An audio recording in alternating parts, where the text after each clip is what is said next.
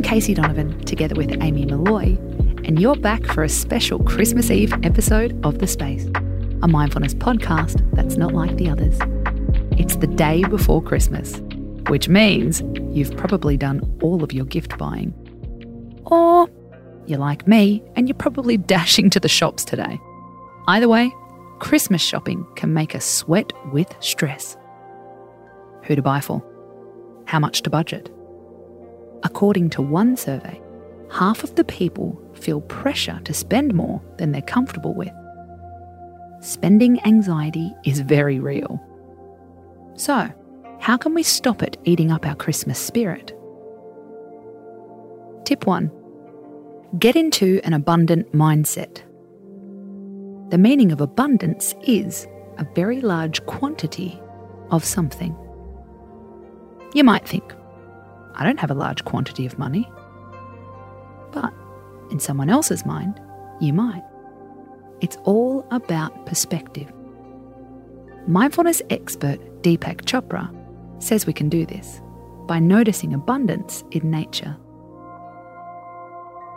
Think about the grains of sand on the beach, the stars in the sky, the flowers in a field.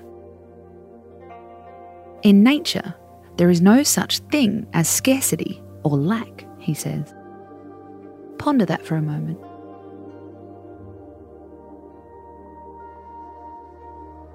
Tip 2 Give yourself less choices when it comes to spending decisions.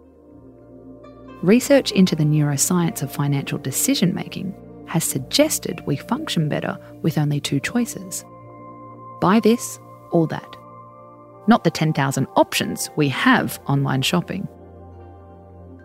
Tip 3 Do something generous despite your money worries.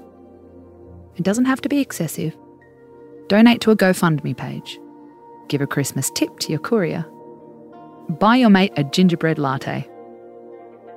Being generous makes us happier, according to science.